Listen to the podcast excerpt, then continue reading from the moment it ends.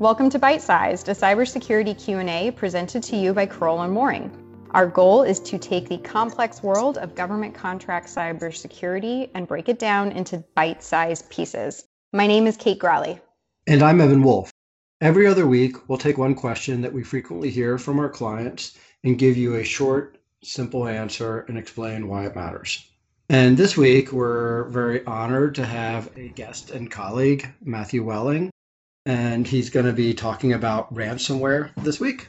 So, Matt, for the uninitiated, would you mind starting us off to explain what the heck ransomware is? It's been all over the news recently.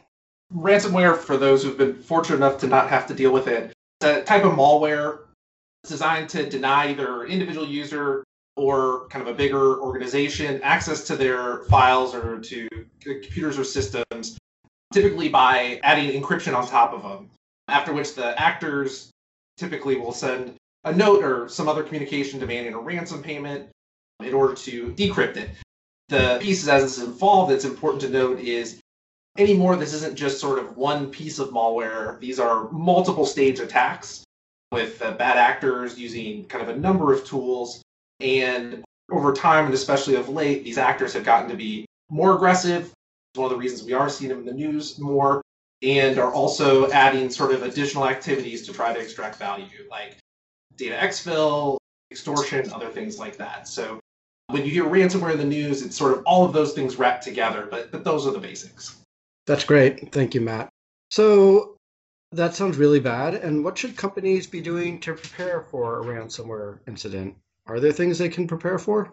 There are. We typically think about them kind of in three buckets that kind of technical steps, administrative steps, and then things that are legally focused. So within the, the technical box, it, would be things like ensuring that you have appropriate tools on your network, you know, your firewalls, antivirus, your endpoint detection response systems, that you're adding multi-factor authentication to your systems for users, and, and then even once you're in your network for sensitive things. And then just general technical steps like making sure appropriate software patches are in place, that you're staying on top of upgrades, you don't have sort of outdated or, or out of port software systems. On the administrative side, it's, it's things like ensuring that you have a proper plan in place if there is an attack. So an incident response plan, a lot of times there are aspects of crisis management plans that come in. You know, if you can't get to your systems, do you have another way to contact each other? Once you have those plans to practice them, so things like tabletop exercise and other simulations. So if an incident occurs, it's not everybody's first time sort of going through those motions. Because these are so public, a communications plan is often part of it to get messaging out or to deal with inquiries, as well as just sort of general internal governance practices and, and escalation processes. So as this gets noticed or that something's going on, that it can be elevated to the appropriate decision makers quickly. And then behind all that are, are some of the kind of more specifically legal issues, like if there has been an incident, how a privileged investigation can be started, what are the guidelines for protecting that, staying on top of advisories and, and other documents that may sort of change what a standard of care is for your organization, as well as where you are working with outside counsel that those issues are sort of already teed up and, and you have outside counsel that you work with on, on things like running an investigation or if you need to do notifications to government or to regulators those are all things that are helpful to be thinking about ahead of time.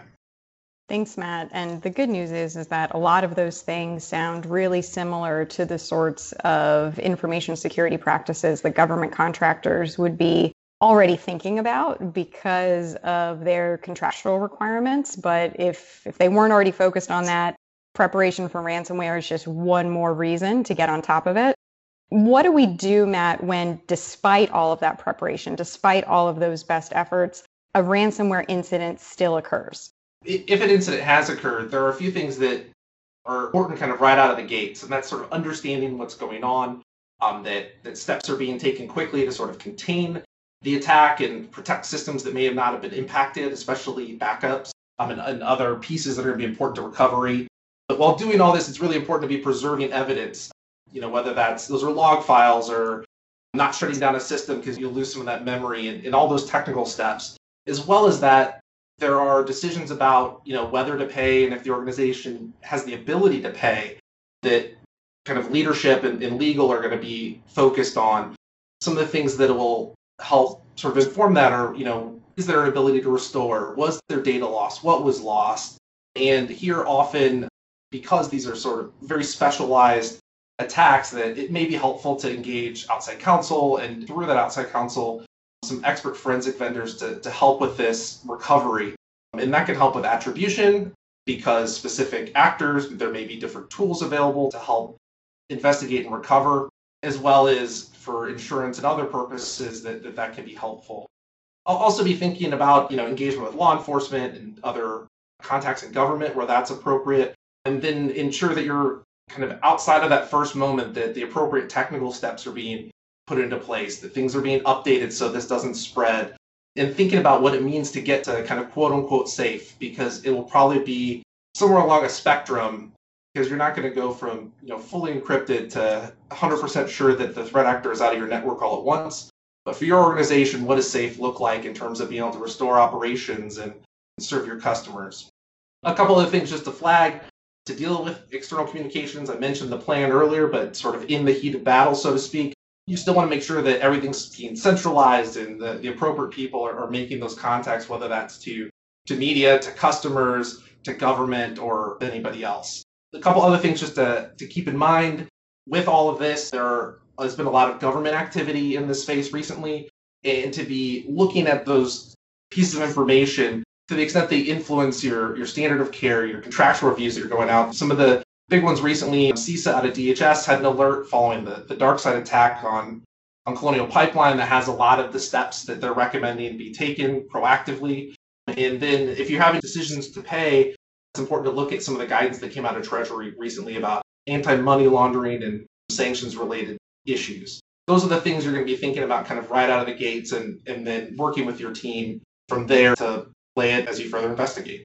Thanks, Matt. That's really helpful and very comprehensive answer. So, for people that are furiously taking notes, is there anything that we have that can help them? Yeah, we've recently put together a ransomware checklist to help with this initial issue spotting and some of the things we've talked about, which is available at our website, crowell.com, and hopefully will help spot some of these issues and help you respond.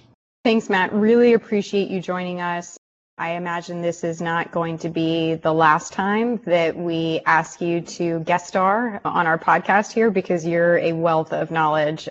But in the meantime, thank you all for joining Byte Size Q&A.